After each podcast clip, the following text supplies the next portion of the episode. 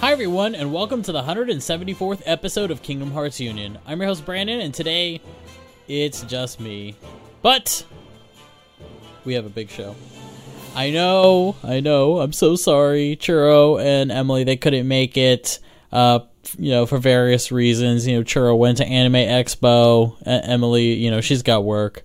And I live in Japan, and sometimes this is what happens with the scheduling. I'm so sorry. But got a lot of stuff to talk about today.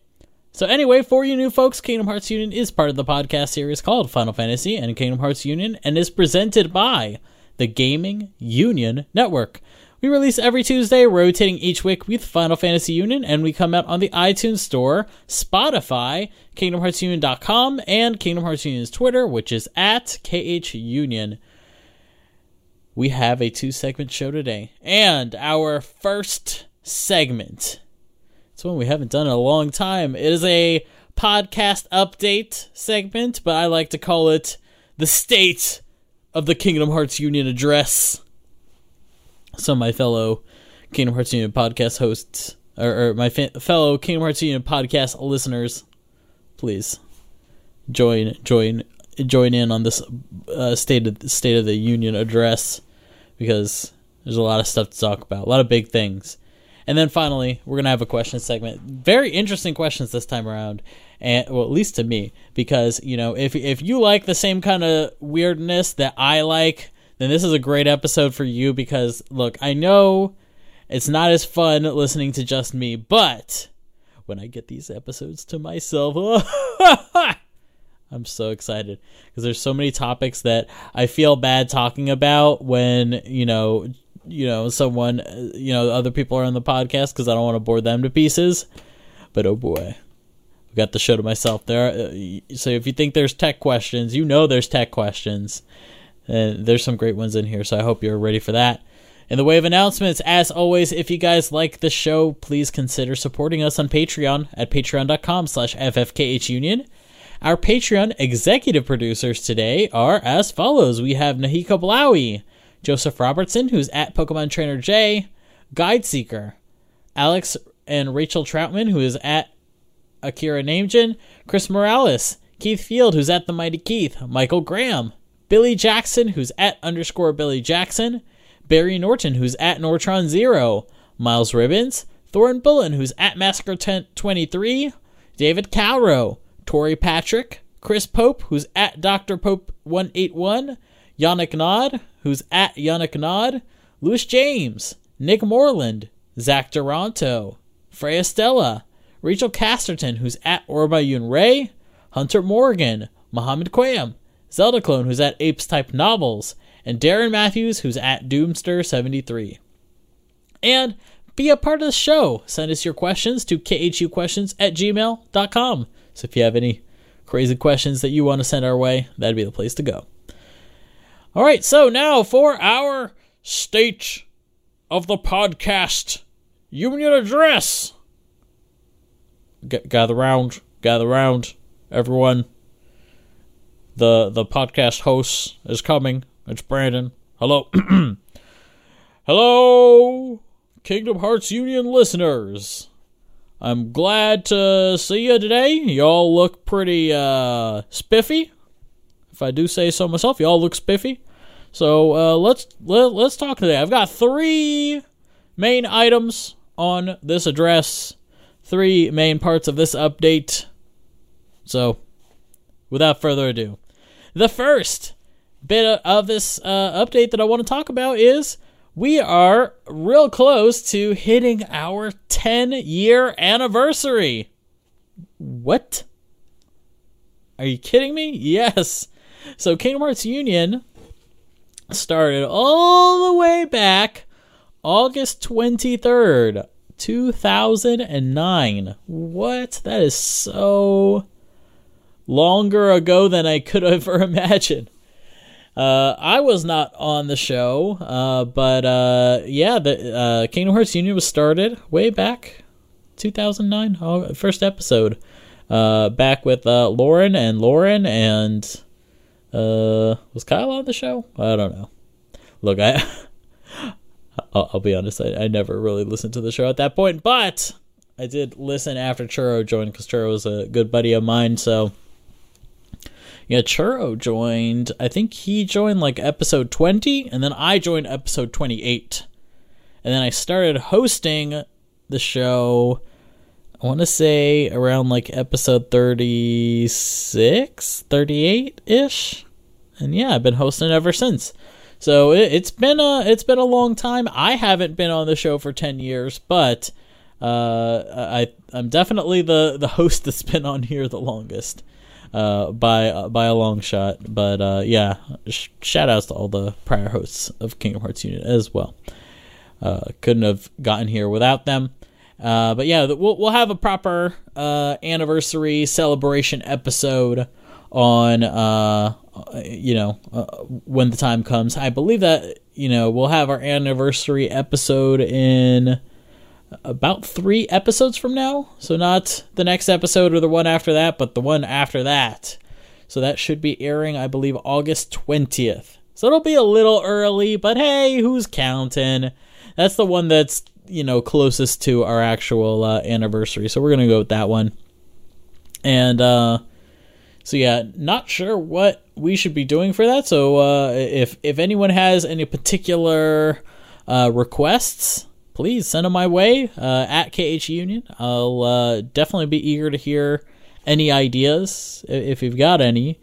And uh, yeah, we'll see what we can do to make it a, a special uh, a special anniversary episode. You know, at the very least, like how many Kingdom Hearts podcasts are the are even out there, and how many can say they've made it to 10 years. Like that's I think we're pretty much the only one. So, uh, not saying the only uh, podcast. I- am sure there's other Kingdom Hearts podcasts out there, but we're the only one that's this old. So, uh, it's definitely something worth celebrating. Uh, actually, Final Fantasy Union, they're also, uh, you, you, know, been doing a lot, and they're actually uh, right about. Oh no, actually no, they already did. They got they had they just had their 200th episode. So congrats to them too. So, you know, Final Fantasy Union and Kingdom Hearts Union, we've been going for uh, the long haul. So uh, yeah, hope to bring you even more entertainment and uh, hype and speculation and explanation and trivia and analysis and all that other stuff that we do on this show so well. And keep doing that for however long we still can do this for. Uh, so yeah, uh, moving on to the next major part of this uh, uh, State of the Union address, so to speak. Uh, we just wrapped up the deep dive stream. Uh, the last uh, live stream was, uh, I guess, well, at least from when I'm recording this, about yeah, two weeks ago. thank you all f- for those of you who joined. It was a great last episode. Finished off Kingdom Hearts 3. Got to see the secret ending of Kingdom Hearts 3. That was awesome. So, overall, really great time. And uh, yeah, just want to thank everyone over the past several years. You know, the deep dive stream started back in 2016, and it, was all about, you know, just to remind everyone, the, the whole point of the deep dive stream was to help people get caught up with the uh, all all the Kingdom Hearts games prior to the launch of Kingdom Hearts 3. So being able to finally finish it off with Kingdom Hearts 3 was, uh, you know, really great and really brought everything full circle. You know, getting to play the game live for everyone, the game that this was all built up for. Um, so yeah, overall, just want to thank everyone that uh, joined over the past few years. I know it was rough, you know, when I when I just had uh, first moved to Japan.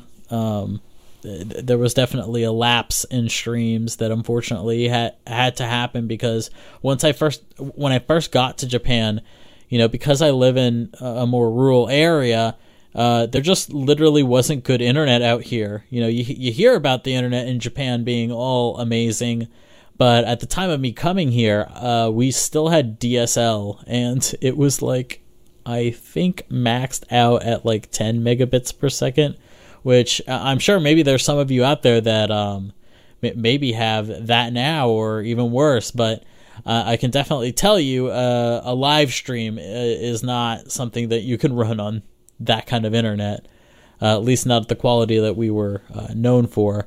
but thankfully, eventually I did get fiber optic internet, so I'm now I now have gigabit internet, the famed, the you know the internet that everybody talks about when they're like, man, internet in Japan so fast. Well, I finally got that like a, a couple of years ago, and that's what allowed me to uh, uh, complete the Kingdom Hearts Union deep dive stream. Now, as for the the future of the deep dive stream, I just want to say, you know, first most important thing uh, that I want to get out of the way is: Are we going to play the DLC? Are we going to play Kingdom Hearts 3 Remind? What about future titles? Uh, as of right now, uh, tentative plan is yes. I do, you know, when those titles do come out, I would like to um, give those a play in kind of a deep dive stream format. Uh, no big promises as of yet because I don't know what my uh, my situation is going to be at that time. But the tentative plan is yes. Um, and and the uh, next aspect, which is uh, kind of a bigger conversation, and uh, I've I've had people ask me about this quite a bit, uh, and you know it is a complicated uh, situation to deal with, but I'd, like to at least talk about it and at least talk out loud to you guys and be transparent about the kinds of things that I'm that I deal with with this kind of stuff. And it's uh, with regards to the recordings of the deep dive stream. So I, just want to say first and foremost, I have all the recordings except one. All the recordings are safe except for the uh, 358 over 2 stream, the the movie stream. That one, I don't know what happened to that. That's gone to the wind, but you know, honestly, no skin off my nose. That was not not the best stream we've ever done, honestly, because you know it's not even really a game. It's not really a game, honestly. So it's kind of like, what, what's the point? I mean, yeah, there, we I did commentary over it, but honestly, it wasn't that I, am not personally that miffed about uh, losing that recording, honestly. Um, but you know, I guess I guess the main uh, point of contention here is uh, uploads. Why haven't I not? Why why have I not been uploading uh, these streams? Since you know I have them all, why not upload them? So there's a few reasons. One is it takes a lot of time to get those things cut up in such a way that they can be uh, digestible digestible on YouTube. Uh, just throwing them out there as the full recordings is, you know, just sending them off to die on YouTube. Nobody is going to click on our videos if they see they're like several hours long, which you a lot of these recordings were like three to four hours long. And I know maybe maybe for some of you more uh, harder core fans that were interested in it, um, I, I, definitely understand that maybe for you, you'd be totally down with that. You know, it's better than nothing, and I, I totally agree. But uh, in terms of uh, the problem is it, how those videos do affects the health of the channel, uh, the health of the YouTube channel. So uh, basically, YouTube's main uh, big bugbears these days are uh, watch time and click through rate. Uh, I guess there's also retention, but at the end of the day, click through rate and watch time. And uh, if you guys go to the YouTube channel and have a look at the Kingdom Hearts 2 live stream, which I uploaded the full thing of that, uh, you may see why I'm not so interested in uploading more at this time. And it's mas- it's mostly because there's there's like nobody watched those. And fair, fair. I, I uploaded them pretty late. It took a long time, and they're kind of uploaded like all at once, very close to each other. But um, yeah, uh, it's just that at this point, I, I, was trying to do things where it didn't take so long to get those things uploaded. So one uh, concession to that was uh, cutting back on doing original thumbnails. Uh, another concession was not doing original titles for the videos, which, when it comes to click through rate, like the most important thing is the thumbnail, the the thumbnail, the thumbnail and the title, not thumbnail. thumbnail and title. So the thumbnail and the title are like pretty much everything when it comes to click through rate, and that's like half of how well your you, your videos do on YouTube. So, uh, yeah, by streamlining that, you know, that being a thing that does take a lot of time, you know, having to make a thumbnail for each video, and then on top of that, having to cut up each video, render out each video, uh, upload them one by one. You know, all this stuff takes time and time and time and time. And, you know, I, I said so earlier, but I'm a full time teacher. Uh, and I, I'm also, you know, doing art school online.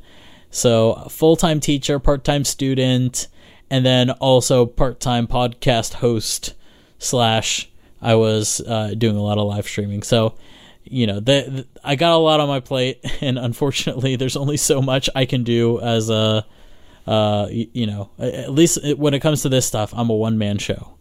You know, uh, when when it comes to the the live stream, it's pretty much just me, and then also the YouTube channel. At least uh, up until now, it's been just me. So, uh, yeah, I hope you guys can understand why uh, it took so long and it's mostly because of finding time. But the reason I'm not so uh, eager right the second to upload all the previous recordings is because you know by throwing them out there on the channel as it is it's kind of just throwing those videos out there to die because you know as it is youtube is not recommending our content and i don't even know how much of it is reaching any of you and uh, yeah so in, in terms of uh, where we're at like it's it's like I don't want to throw those videos out to die and then I also don't want those videos to negatively affect the rest of the channel by telling YouTube that oh when when YouTube recommends our videos to people they they usually don't get clicks. So why should you recommend you know Kingdom Hearts Union YouTube videos? So that's kind of why those are the things I've been thinking about. If anybody knows any better about how YouTube works please let me know I would love to be wrong and be able to just upload them as massive chunks and just be like, all right, watch it if you want and not have it negatively affect the channel. If that was the case, I could get like most of them up like right away. So, cuz I mean I have them. So, yeah, that's kind of uh kind of what I was thinking about there. So, uh the third point in this uh Kingdom Hearts Union State of the Union address is a bit of good news. I would say the last one kind of ends on a sour note, but I've got good news. So, now, no promises yet, but what we'd like to try, now that the deep dive stream has wrapped up, is we'd like to see what we can do with that YouTube channel. Because we've, we've got a YouTube channel, we have a okay subscriber count. I'm sure most of uh, the people that are subscribed to us uh, g- gave up on us because we haven't really uploaded anything in 500 years. But what we'd like to try, at least, you know, a- as a pilot or a beta or whatever you want to call it, is we want to see about putting out content on YouTube and content made for YouTube, ideally, and uh, you know, not just podcast uploads. We want to actually try to make videos for it. Uh, if you guys are fans of Final Fantasy Union, I'm kind of thinking something along those lines. Uh, their content, I feel, is really high quality, and I think, you know, in terms of the the format and structure of what they're doing with their videos and the kind of content we typically talk about on Kingdom Hearts Union, the podcast, you know, it, it is quite similar. I mean, to be fair, you know, we're cut from very similar cloth uh, you know, you know, me and Churro and uh, you know, uh, Daryl and Lauren. You know, we talk about a lot of the same stuff. We're sister shows, not exactly the same in terms of the podcast, but you know, more or less, we're very similar. And uh, I, I think in terms of the YouTube channel, it can be much much the same in terms of uh, the the relationship there. Uh, so, uh, in terms of what has been done already to get us up and running on the YouTube channel. Uh, I've got at least one script. Like, I have one full draft of a script that is like, I would say about uh, 90% there, ready to be recorded.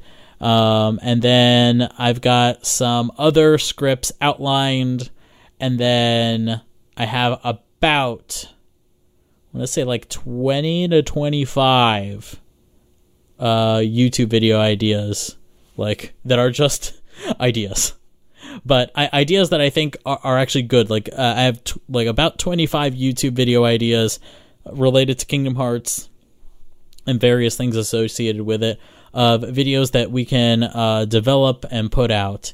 So that that's kind of where where I'm at right now. So I've got a lot of content there and some ideas for things that could turn into series and things that can be uh, you know continually gone back to.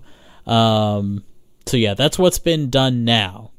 Uh, as for what I'd like to do is uh, for right now, um, I, I want to take the the script that I've already done and then the other uh, videos that I've outlined, get those kind of ready to go and get videos made for those scripts. And ultimately, I'd like to see if we can get like four videos, like done, done, done. And ideally, four videos of like different different styles, and then I want to put them out one by one, a little, you know, little by little, maybe over the course of you know, maybe a weekly thing over the course of a month. And then I want to see what the reception is towards it and see what kind of feedback you guys have for us in terms of uh, the videos. Which, what, what kinds of videos do you like and things like that. So, uh, I, I guess my goal right now in terms of planning out the videos is I want to make them kind of like different for different in terms of format um, content wise, it's the same kind of content that we talk about here on the podcast. It's, you know, analysis, it's trivia, it's history, it's technology, it's story, it's lore, it's all that stuff that we usually talk about, but in the context of a YouTube video. Uh, I'm also kind of playing around with the idea of scripted versus uh, less scripted content. Uh, something I definitely uh, notice is for channels that cover content that is at least similar to us, they tend to have more scripted content, which I actually do enjoy myself. Uh, that said, writing the script to the level that I want it to be does take a long time. Um, you know, if you look at these videos, you know, just we'll take a for instance, you know, a typical Final Fantasy Union video, anywhere between uh, 10 to 20 minutes usually. You know, a 15 minute video, we'll just go with that. 15 minute video is going to be about 2,000 words. Like that's a that's a pretty lengthy thing, you know. Uh, in a typical like Word document, that's going to be about maybe eight to ten pages. You know, could you imagine writing, uh, you know, putting your mind back in, uh, you know, high school mode? Could you imagine writing like eight eight to ten pages like every single week. Yeah, I don't think I could do that, but um, you know, being a one man show and uh, you know, largely expecting that I would be the one also editing these. Um, so I'm also looking at the possibility of doing some uh, less scripted things. I still want there to be structure. I feel like in terms of you know you, you know let's say it's a spectrum a you know fully scripted show that's one side of the spectrum and the other side of the spectrum is this podcast this podcast is largely unscripted uh, I, I, would say entirely unscripted but what we do have and i think we've referenced it uh, from time to time is we do use an outline so and, and that's why we that's why that's why the shows sound the way they do is you know we've got an outline here bunch of bullet points and uh, you know we're going down the bullet points and and that's how we do our conversations on Kingdom Hearts Union. Final Fantasy Union does a similar thing. They have you know, same kind of format, and that's that's why we sound the way we sound. You know, we're genuine, but we keep on task. This is not just a stream of consciousness uh, conversation that just goes every which way. We've got a we've got an outline and we stick to it.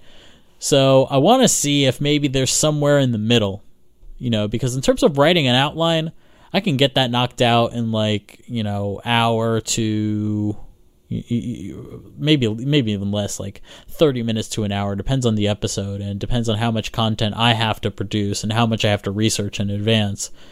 Uh, so if i can do a video it's kind of like a you know kind of like a podcast but maybe if i put a little bit more time into the outline maybe i break things down a little bit more than i would in you know just a podcast outline. That's kind of what i'm thinking right now is uh, you know having a more detailed outline than I normally have for a podcast, and maybe that'll generate a more well thought out sound for the videos.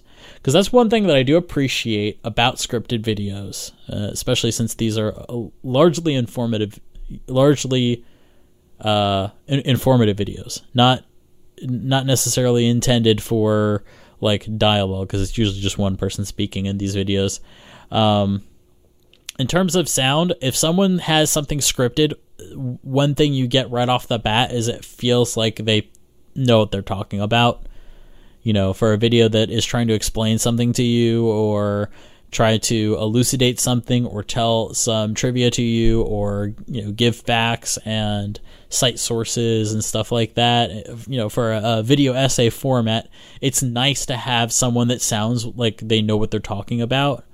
So that's one benefit I feel of having like a fully scripted video. So I'm hoping that if I practice enough and also prepare enough, you know, out uh, on the outline and maybe not have to fully script things, I can get into a pace where I can get these sorts of things out a lot quicker than uh, I, am I'm worrying uh, it, will take. Uh, so yeah, I guess overall, in terms of how I'm seeing the YouTube channel, is um, instead of using the time that I have in my off week, uh, in, in, the you know, because the podcast comes out every other week, I was thinking of using that off week at, instead of devoting it to a live stream, devoting it to you know making a YouTube video. Uh, maybe that means that you know it'll be it would be a bi-weekly thing. I don't know. Hopefully, we can put out more videos. Uh, you know, at a consistent pace. I don't know. That's just some ideas that I have, but uh, I, I see that time there, and I see you know the opportunity to invest into Kingdom Hearts Union in uh, in the YouTube side of things. Uh, one thing that I uh, really appreciated about the the Twitch stream was uh, by having a visual format and having uh, having video there and being live, I was able to talk to you guys. I feel like YouTube can do that kind of stuff too. Uh, but one thing Twitch was n- was not a good fit for me was uh, or one aspect of Twitch that was not a good fit for me was uh, ever since I moved to Japan, and that's the, that's something that um, you know, it, it's just a, a part of it, it's a part of moving here is that you know in a lot of ways you're kind of distanced from the western world. You know uh, time time zone wise it's just like it it was brutal. And i think that was probably the number one thing that uh, made it difficult to grow on twitch. Uh, but the nice thing about youtube and you know something I was always considering was you know take the deep dive stream and instead of making it a stream, making it um, like just a YouTube Let's Play. Uh, but uh, I don't know. I guess I guess with with the deep dive stream, I always like the the interactive element of it as well. So uh, anyway, deep dive stream is done, thankfully. But uh, yeah, uh, something I'm excited about with YouTube is the fact that because it's a pre-recorded uh, thing, then where I live means nothing. It, it, it doesn't affect it whatsoever. So that's something I'm excited about is that I, I feel like on YouTube, I have a lot more of a chance uh, to be able to get an audience and grow an audience. I feel on Twitch, I've, you know, ever since I moved to Japan, it, it felt like uh, Kingdom Hearts Union was at a disadvantage because it was imp- impossible to do regular content at the rate that Twitch wants you to do re- regular content, which for Twitch they want like all right, you know, you you should be doing like uh you know, 12 hour you know 12 hours a week pretty much minimum and uh, you should be doing it like several days and have a schedule and always do it every time at the same time and that's how you build your audience.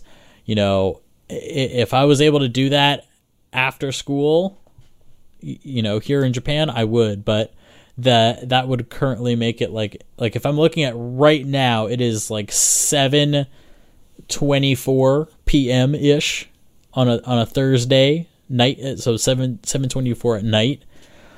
Like in florida i believe it would be like 6 a.m like 6:20 a.m so that's uh that kind of puts into perspective. I, I don't think anybody is uh, eager to watch kingdom hearts content on twitch at 6 a.m on a weekday you know? That kind of puts puts into perspective why we were kind of like never never really able to grow so much on Twitch was and and that's why I would always do it on the weekends is because when I was doing it at night for you guys it was my morning on the weekend my Saturday morning your Friday night and that that that's how it was working but uh, yeah it, it, it just doesn't seem like that can uh, pan out because the rate at which I, I was able to do that uh, it, it just wouldn't work for Twitch. Twitch wants the Twitch wants like pretty much your effort every single day, and that's really the only way you're going to grow. And on top of that, Twitch is super saturated, so yeah, a lot of ranting. Sorry, but uh, th- this is uh, this is a just Brandon episode, so you're gonna get the uh, you're gonna get the tea about what's been going on. So uh, yeah, uh, I, I, I guess like that's pretty much the game plan. Is I want to try out YouTube. I want to put the same kind of content that we, you know, put into the deep dive stream and same kind of content that we put in on the podcast, but in a slightly more well researched, well thought out way. Not to say that uh, any of the information we put out here on the podcast is ever uh, dubious, but I think it's you know it, it, it's one thing to be uh, wrong about something, and it's another thing to sound you know sound like you know what you're talking about. So I think having a script can help with that. So I'm going to try that, try the script, but I'm also trying to see like how can we work away from having to write basically these massive essays every single week. I just do not see that being a uh, a viable route. So I want to see if we can work our way towards um, uh, more thought out than what we do on the podcast, but less effort than is required to write massive essays every single time we want to do a script. So that that's kind of the uh, balance I'm trying to find there. So yeah, as of right now, in terms of when when I plan to start releasing this content, my goal is to get all this like pre stuff out of the way this summer ish so that would mean sometime in the fall we would get started to release some content. So I think that would be like a probably good timing. You know, get some stuff out in the fall. You know, I don't I don't think we'll be getting uh Kingdom Hearts 3 Re Mind coming out all that you know all that soon, maybe like January-ish. That's my current guess.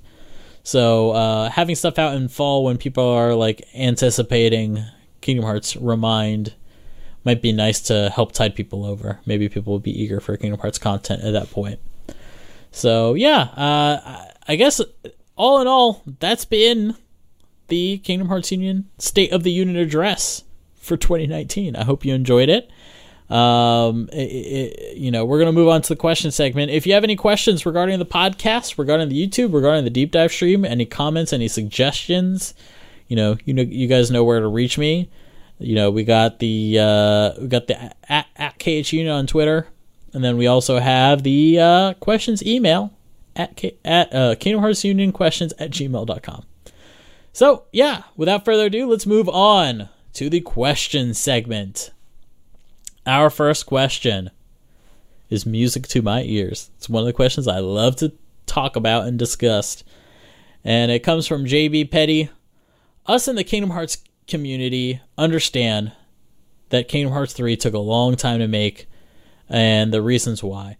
But my question is for the gaming community in general. I notice that games take longer to make nowadays. And before, uh,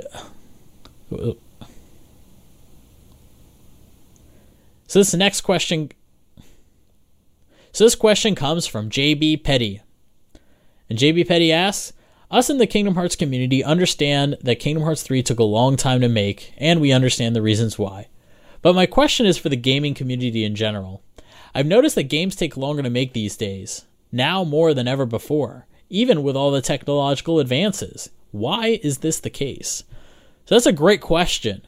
You know, it, it seems like, you know, now more than ever, we're always hearing about all these great pieces of technology that uh, you know ideally help make games easier to make. You know, for example, we have Unreal Engine 4. You know, I'm always touting the benefits of Unreal Engine 4. Is it not true that Unreal Engine 4 isn't speeding up development? Well, I would say yeah, it absolutely is speeding up development. And it is a great thing. But needless to say, yeah, you're right, JB Petty. Uh, games do take a lot longer to make now. So let's talk about some of the reasons why. Um, I, I want to say before I get into it proper, I do want to point out something that I think is, uh, you know, good to know. Uh, let's let's think about game developers that are out there. Some big, massive very uh, you know very popular game developers that pull in a lot of money and make these massive games. It's like Rockstar, for example. You know, you think do you think Rockstar is filthy rich? Are they filthy stinking rich? The answer is yes, they are. And 2K is very happy for that. Uh, Grand Theft Auto 5 is one of the highest selling games that ever was, and it is uh, still selling so much to this day. They make a ton of money. Why is it that a company like Rockstar, with all the money and assuming, uh, you know, you assume that since they're really popular and have a lot of money, you'd also assume they'd have like a lo- really large staff you know a lot of developers probably working for them. And i'll also say yes that is true. Uh, you know we'll take for example grand theft auto 5 the credits when the credits roll at the end of grand theft auto 5 when you finish the story mode this is just the story mode not any of the extra dlc stuff uh, it takes like a half hour maybe more just to get through the credits. It's that long. There's that many people that worked on grand theft auto 5 Yet, Grand Theft Auto 5 still took like five, six years to make. Uh, Red Dead Redemption 2 also took about seven years to make that game. So I think it's important to remember this that while we talk about this uh, concept, I can't provide a solution for you because a company as big as Rockstar with the money and funding and resources and manpower that Rockstar has, even they can't make games come out faster. And they're just like you'd think that well, if you're rich enough and you have enough game developers, you could just throw money at the problem and that would solve it. That'll make the games come out faster. And the answer is no. At some point, games are just too complex. You even with more money and more developers, it still takes too long you can't make them faster, at least with what we have now. And um, yeah, that kind of uh, so that's that's one aspect of this conversation is that unfortunately I can't provide a solution. All I can provide is some explanation that might elucidate why games take so long. Uh, so I, guess the uh, the long and the short of it is, uh, so I'll get to the the main reason is presentation and expectation. And I would say the biggest, biggest, biggest, biggest driving factor for why games take so long is the expectation of gamers. The expectations that gamers have for how high quality the presentation of games have to be. And so, what what goes into presentation? Well, it, it does largely boil down to, you know, the graphics, the technology that powers it, the art assets, you know, the 3D models, and the animation. So all of these things, the you know graphics, visual effects, all of that stuff, the long and the short of it is, is that's what takes so long. Everything that falls into that. And I would say, chiefly among those, uh, you're to find animation. Animation takes a long time to do. And uh, environment modeling is also really a big time consuming thing.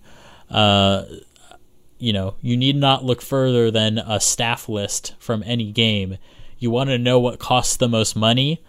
Look for the part of the credits that takes the longest to go through. And a lot of times, especially for like these more open world games, uh, environment modeling and animating animators. Those are the those are the roles that require the most manpower, the most people.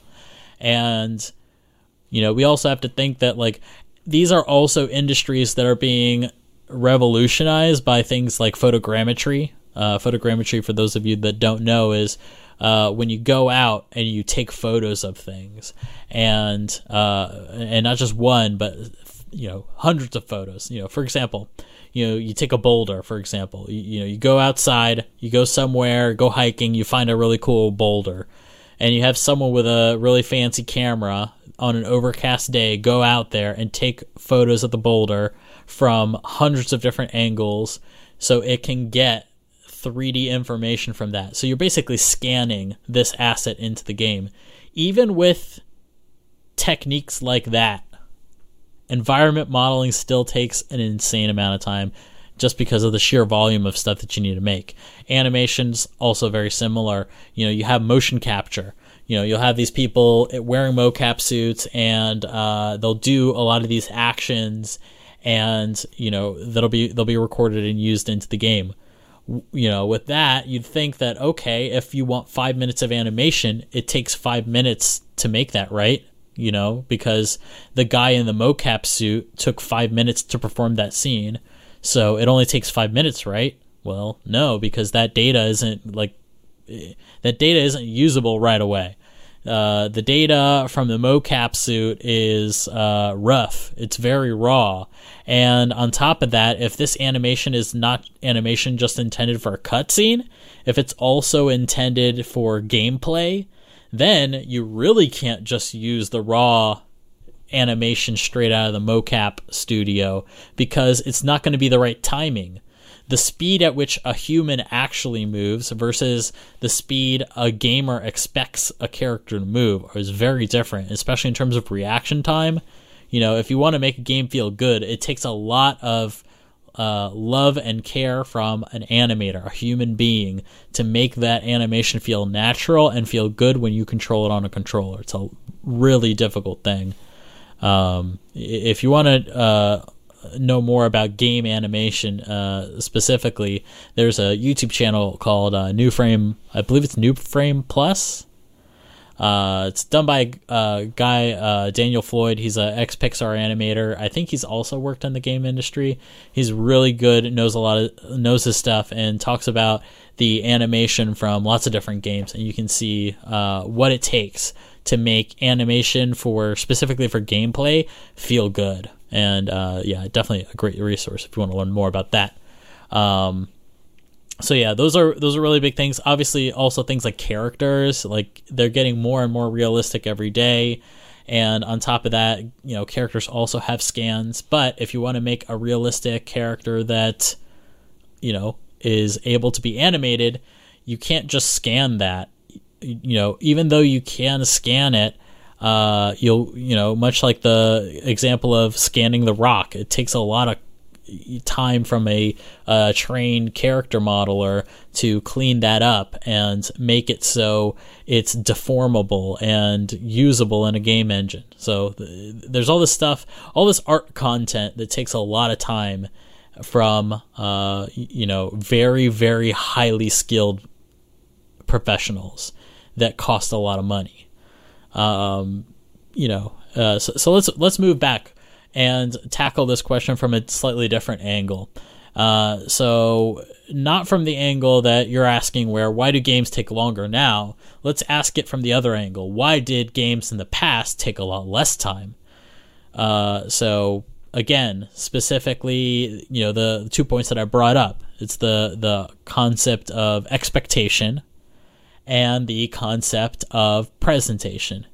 So, uh, back when Pong came out, what was what were people's expectations of video games? Well, there was nothing. There was no expectation. There was no expectation for how games should look because there really wasn't any games in the public eye at that time. And uh, so yeah, you know, with Pong, what are the art what are the art assets of Pong? You got a square, which is the quote unquote ball, and then you have two rectangles, and that's it. You know, does do the graphics of Pong require any particularly skilled artists? Absolutely not. If you were to ask your grandma, "Hey grandma, can you draw all of the art assets of Pong?" You know what? By golly, your grandma probably could draw the assets of Pong because it's just a square. Can she draw a square? Maybe. Maybe not all grandmas can draw a square but uh, you know, square and a rectangle. You could ask your mom, maybe. Let's use mom as an example. Ask your mom, can you draw all the art assets of Pong? Most likely. All right, let's move up a generation or two. Let's go to Super Mario Brothers, the original Super Mario Brothers, not Super Mario Brothers three. Mario has two frames in his run cycle. Now, Mario is definitely an order of magnitude a lot more difficult to draw than the Pong box, you know, the little ball that is in Pong because it's just a square. But at the end of the day, the sprites on the NES are made up of a bunch of tiny squares, and if you draw it out on a grid, if you ask someone with, you know, mild uh, understanding of how to color things in and follow numbers, you know, if you ask your mom, could you draw all of the uh, animation sprites for Mario, you know what? She probably could. There really aren't that many, and you know, at the end of the day, they all fall on a grid. So, yeah, you know what? I would still say, within reason, someone with very little uh, artistic training could draw all the art assets that are in Mario. Let's move up a few more generations. Let's talk about Final Fantasy 15. Uh, let's talk about uh, this massive city that looks like, you know, a, a, a, a fantastical version of real world Venice. Now, if you asked your mother, "Hey, ma, can you make all of the art assets that are here in Altissia? Can you make all the waterfalls? can you make this massive church uh, in 3D? And uh, can you make the statue? Can you make this like weird weaved whale looking thing that's uh, you know this like wire mesh uh, fountain ornament, and then can you also make the fountain, and you can you also make the building behind the fountain, and uh, can you make these shops, and then the the purses that they sell in this shop, and this wedding dress, you know, there's so much in there that the requirement for how much skill is required goes up insanely amount. It's just so much higher. And not only that, you know, you have to think like how long did it take these people to make those things? Like it takes a really long time. And so that's that just gives you a, kind of an example. You know, let's take Pong as one extreme, and we'll take Final Fantasy 15 as another extreme. You know, uh, back in the 70s when Pong came out, there were no expectations for what games could be. But by the time that Final Fantasy 15 comes around, the expectations for that, like how high were the expectations for Final Fantasy 15? They were insane. They were through the roof. That game was in development for 10 years you know, that game had so much riding on it. So, because of the high expectation, it then requires a lot more effort be put into the presentation. You know, Pong, no no expectation, so zero effort in presentation is fine. Final Fantasy 15 almost infinite expectation. So Square had to throw as much money and effort and time at that problem to reach that uh, to reach that expectation. So yes, at the end of the day, it does come down to quote unquote the graphics, the presentation, the models, the animations, everything that goes into presentation. That is what is taking so long when making these games. Of course, all the other stuff does take a long time. The writing takes a long time. The programming takes a long time. The engine development takes a long time. There's all, all kinds of stuff that takes a long time. But if you had to pick one thing, especially that takes really long time and takes a lot of manpower. I mean, you don't have to take my word for it. Go look at the at the credit roll of your favorite video games and see which positions have the most people listed. That's where you'll find where the money goes, and that's where the time goes. Because at the end of the day, time is money. So if you see a you know a particular part of a list in the credit roll that has a lot of people, well, there you go. That's the thing that took a lot of time because it took a lot of time to to do that.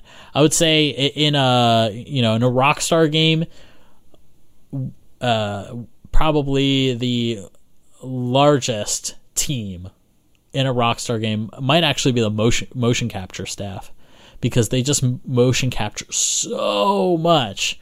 But at the end of the day, what does motion capture fall under? Falls under animation. What does animation fall under? Well, it falls under art, and that's a part of presentation. So again, it's it, it is the presentation.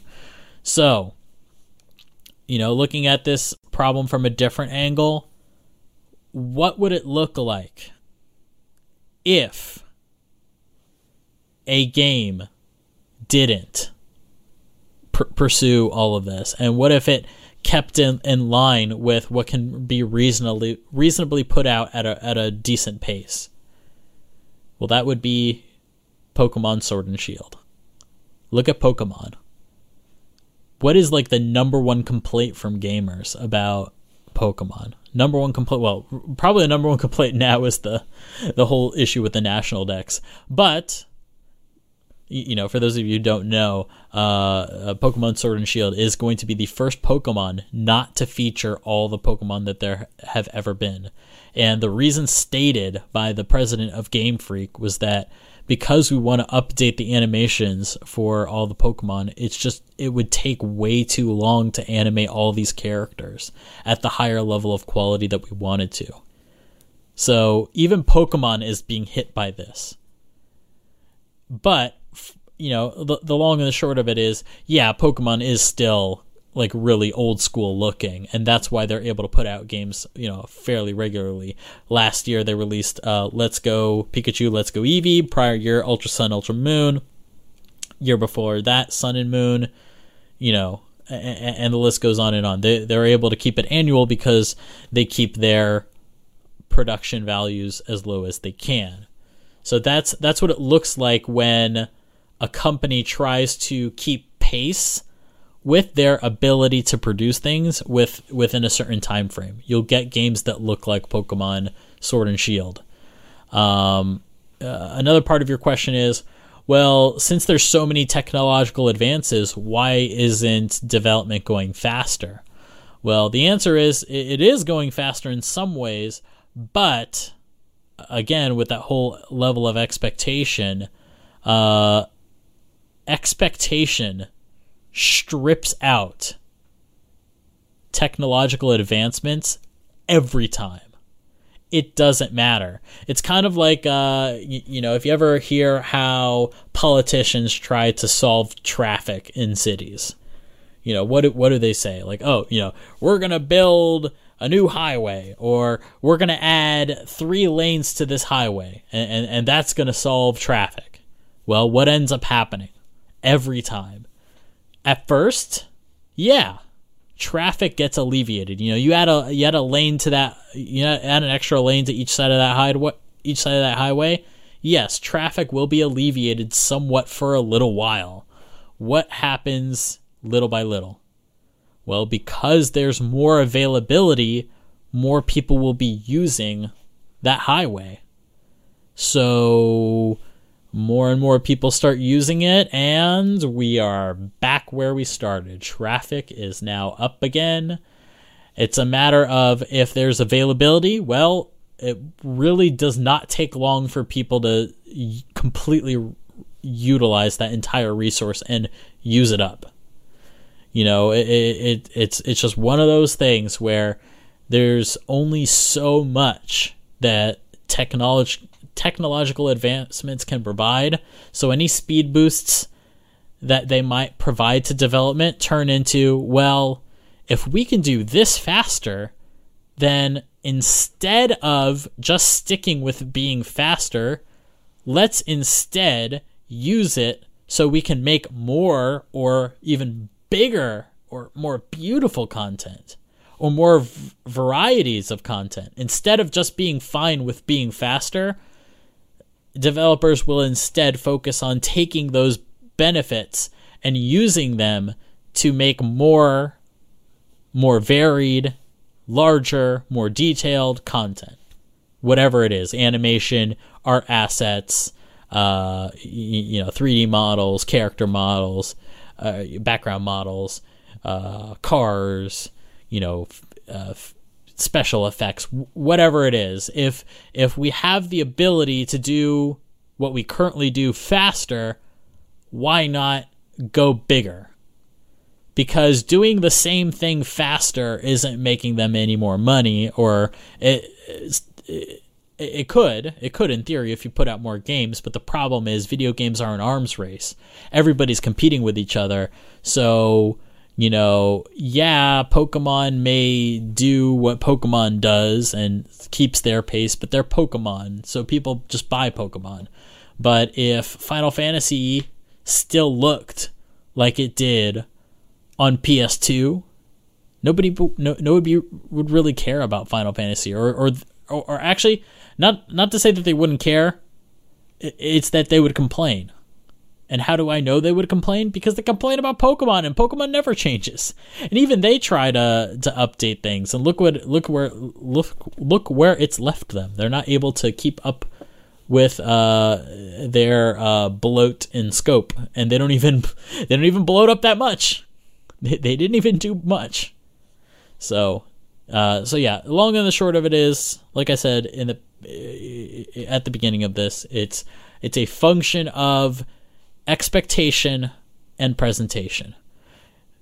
Gamers expect a lot, so developers produce a lot. And it's an ongoing arms race, and it always keeps going up. And as technology gets better, yes, we're able to make the same kind of content faster, and sometimes we're able to make better content uh, faster than before. But expectation is an unending resource. But human time and technology is a finite resource in terms of how much benefit it can provide you. But a human's desire is completely unquenchable. It is impossible to keep up. So it is kind Of, it's kind of a uh, you know, it's a double-edged sword. Like what what is what is the solution? Well, the ultimate solution is if you want games faster, then you should tell Square, uh, Kingdom Hearts 2 level Kingdom Hearts is fine. And let's keep it that and never upgrade. And you know what? That's kind of what they were doing for all this time up until Kingdom Hearts 3. And that's why they're able to put out Kingdom Hearts games so fast. I don't think they're going to be able to do that anymore. So we'll have to see how that affects the series and the brand and all of that. Uh, I know that was a long one, but I, I think it's an interesting one. And on top of that, I'm alone on this episode, so I can talk about whatever I want. So moving on to the next question. This next question comes from Soul Days, and they ask, since Sora doesn't seem to be aging much anymore, would you be okay with getting a new voice actor for Sora?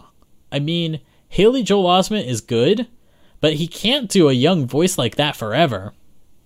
So I think that's a good question. Uh, personally, mm, I think uh, I think ultimately at some point Haley Joel Osment, yeah, you're right. Haley Joel Osment cannot do the voice of Sora forever unless they keep, keep his age, you know, uh, going up at some point. Um, but you know, would I be okay with him changing? Yeah, I, I mean, so long as it's for someone of, you know, equal talent, and I think that would be very difficult to find. You know, I would not be okay with a, a downgrade, unfortunately, and that's kind of what I'd be afraid of. It definitely seems like Square Enix these days is very eager to employ people from the, uh, uh, you know, teeny bopper nighttime dramas, you know, supernatural CW dramas, because that seems like a lot of the uh, Final Fantasy VII remake cast seems to come from there, and they they seem pretty good. Um, I would say probably the one place that Square Enix is still lacking when it comes to their dubs is in voice direction. Uh, there's definitely a lot of aspects of voice direction that still come off strange, even in things like the Final Fantasy VII remake you know, uh, Barret is one great example of someone that is, man, it's really hard to find him a, a to be a believable character, though you know, as crazy as he is. Um, but you know, I, I would say overall, Square Enix has been doing well. Um, would I be okay with Haley Joel Osment changing? Yeah, but it, it would be it would have to be someone really talented and really uh, knowledgeable about the character. I would say a great example of this is uh, I think his name is Cody. I don't know his last name. Cody, who who who does uh, Cloud and Seven remake, I think is doing a phenomenal job, and it's also very clear that he is a, a fan of of Cloud and a fan of FF7 and understands the character. And he specifically said in a tweet like, you know, uh, it's my commitment to ensure that I capture the nuance in this character and everything that I've heard from Cloud in from the 7 remake totally uh, proves that to me. And so that uh, that aspect of it is uh, you know really uh, reassuring to me. So I'm hoping uh, the same thing could be done for Sora. I'm not sure, you know, how it would work for that, I would say honestly, Sora is not as a, as complex of a character as Cloud. Um, but maybe uh, you know maybe by the time it's it's time to change, maybe there'll be other sides of Sora that we see, and they'll need to be uh, addressed by whoever uh, tries to fill those shoes. And those are big shoes. Good golly, do sh- does Sora have big shoes? But yeah, would I be okay with it? Yes, I would be okay with it. But it, it, it, I wouldn't be okay with just anyone. I would say another another one that's probably going to have to go through this at some point is going to be David Gallagher and Riku. I know he's going to stick to that character. Anytime Square calls out to him, he will be there. He will do that voice.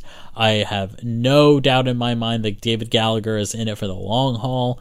I also feel the same for Haley Joel Osment, but I know at some point they both have to change and uh, David Gallagher is one I fear because he's so good for that role. So, yeah, great question. Uh, not sure how well it would go, but I am open to it. Uh, last question comes from Ari Orda. Do you think Kingdom Hearts will ever come out on PC? It's a interesting question. Um, it's really tough. As of right now, you just don't see a lot of games published by Disney. Uh, but apart from that, there's also just not like even when there was, there really weren't that many on PC, and I think it's mostly because of their target audience. But Kingdom Hearts has a, a kind of a different audience than the typical Disney game, and I would say Kingdom Hearts audience does uh, align well with uh, the PC gaming audience, especially since you see like you know how well games like Final Fantasy do on on PC. So uh, I guess the first thing that I would want to say is before I answer yes or no is if Kingdom Hearts came out on PC, I do think it would do well. I think it would sell well, absolutely, no question. Uh, I would say the main issue that I see is probably licensing whether that's Disney or Utada Hikaru or whoever. I think licensing is the main thing that would get in the way of it coming out on PC. But I think there's a lot less worry for it these days because the games are quite a bit older than, uh, you know, you know, a typical new release. I could definitely see it being the case that maybe Kingdom Hearts never releases day and date on PC, but I think. Mm, you know what? I think at some point Kingdom Hearts will probably release on PC, but I think it's going to take some convincing and a lot of interest expressed by fans to Square that it's something that they want. So uh, I guess yeah, if Kingdom Hearts on PC is something that you want, definitely do not hesitate to let Square know that that's something that you're interested in. I think that's really the only way that we could ever expect to see it on PC. Uh, because uh, I think it's definitely going to require a lot of uh, lawyers talking to lawyers. as as I imagine Kingdom Hearts to always be. I feel like a lot of the Kingdom Hearts development is just lawyers talking to each other. So yeah, thank you for the question. So the uh, so yeah, that pretty much wraps up our question segment. Our music for this episode comes from a uh, new arrangement album, Hearts of Light. Just came out recently, I believe, and uh, the arranger Ro Ro Panuganti Ro Panuganti uh, uh, rearranged a lot of stuff from uh, Kingdom Hearts. I picked, I picked this particular track because I don't think I have ever seen a cover of this. So uh, this is a metal cover of Black Powder, which comes from Kingdom Hearts Birth by Sleep. I believe this plays in Birth by Sleep uh, when you are in the Keyblade graveyard, uh, right about to fight Xemnas. Or not Xemnas, uh, Xehanort. So uh, I believe that's when it plays. I'm positive it's in Birth by Sleep. I, I, think for most people, if I say, "Oh, do you know Black Powder from uh, from Kingdom Hearts Birth by Sleep?" I don't think anybody knows that song by heart. But uh, you, you know, once you hear it, you'll be like, "Oh yeah, that song." So uh, no, no worries. Uh, you, will definitely recognize it when you hear it, and it's a really good metal cover of it. So uh, yeah, uh, moving on from there, our next Kingdom Hearts Union is scheduled for the 23rd of July. Uh, as always, if you guys like the show, please subscribe to Final Fantasy and Kingdom Hearts Union on the iTunes Store. Just search for Kingdom Hearts, and we're number one.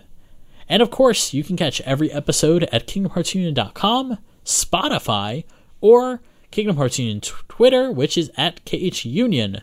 And remember, if you guys like the show, please support us on Patreon at patreon.com slash FFKH Union. And if you have any questions, send them to khuquestions at gmail.com. All right, guys. So that was it. That was the Brandon episode. I hope you guys enjoyed it. I, I I'd, I'd like to say I really enjoy making these episodes, but I definitely enjoy having co-hosts way more. But I think it's also really um, cathartic sometimes to have it be just me because then it's like I can talk about whatever I want as long as I want. So I, I really appreciate that aspect of it. So uh, really glad to do that. So uh, I guess yeah. Uh, here's some actionable things that I, would like to uh, po- pose to you guys. Uh, if you guys have any suggestions for things you want to see on YouTube. Any ideas that you have for us as we embark on this? Any suggestions that you might have for how to handle the deep dive stream content? You know, that's that's a, a, a thing that I'm not sure what to do with yet. Uh, one idea I had as a consideration was to open up a Kingdom Hearts Union deep dive stream channel and then just upload all the stuff there as is and just like let it be, let it be you know, just have it there as a you know, kind of a time capsule, and if all that stuff gets demonetized, or if nobody cares about it, or nobody watches it, maybe it just doesn't affect the main channel. Uh, that would also require a lot of time, so that sounds scary to me to have to make a new YouTube channel, but that, that that's an option. Um, so yeah, if you if you guys have any ideas, any words of words of encouragement, I would appreciate that as well. Uh, please uh, let me know anything with the with the rest of the YouTube channel. And also, if you guys have any ideas for the uh, 10th anniversary podcast, I'm eager to hear them. Uh, might be able to do stuff. If you if you guys have any like uh, well wishes for us, maybe uh, maybe I'll put uh, maybe I'll read those out on the podcast, or we, we can all read them out on the podcast when it when it does come around. So yeah, I think that pretty much wraps it up. Thank you guys. So uh, yeah, I'm Brandon saying goodbye. This has been a KingdomHeartsUnion.com production.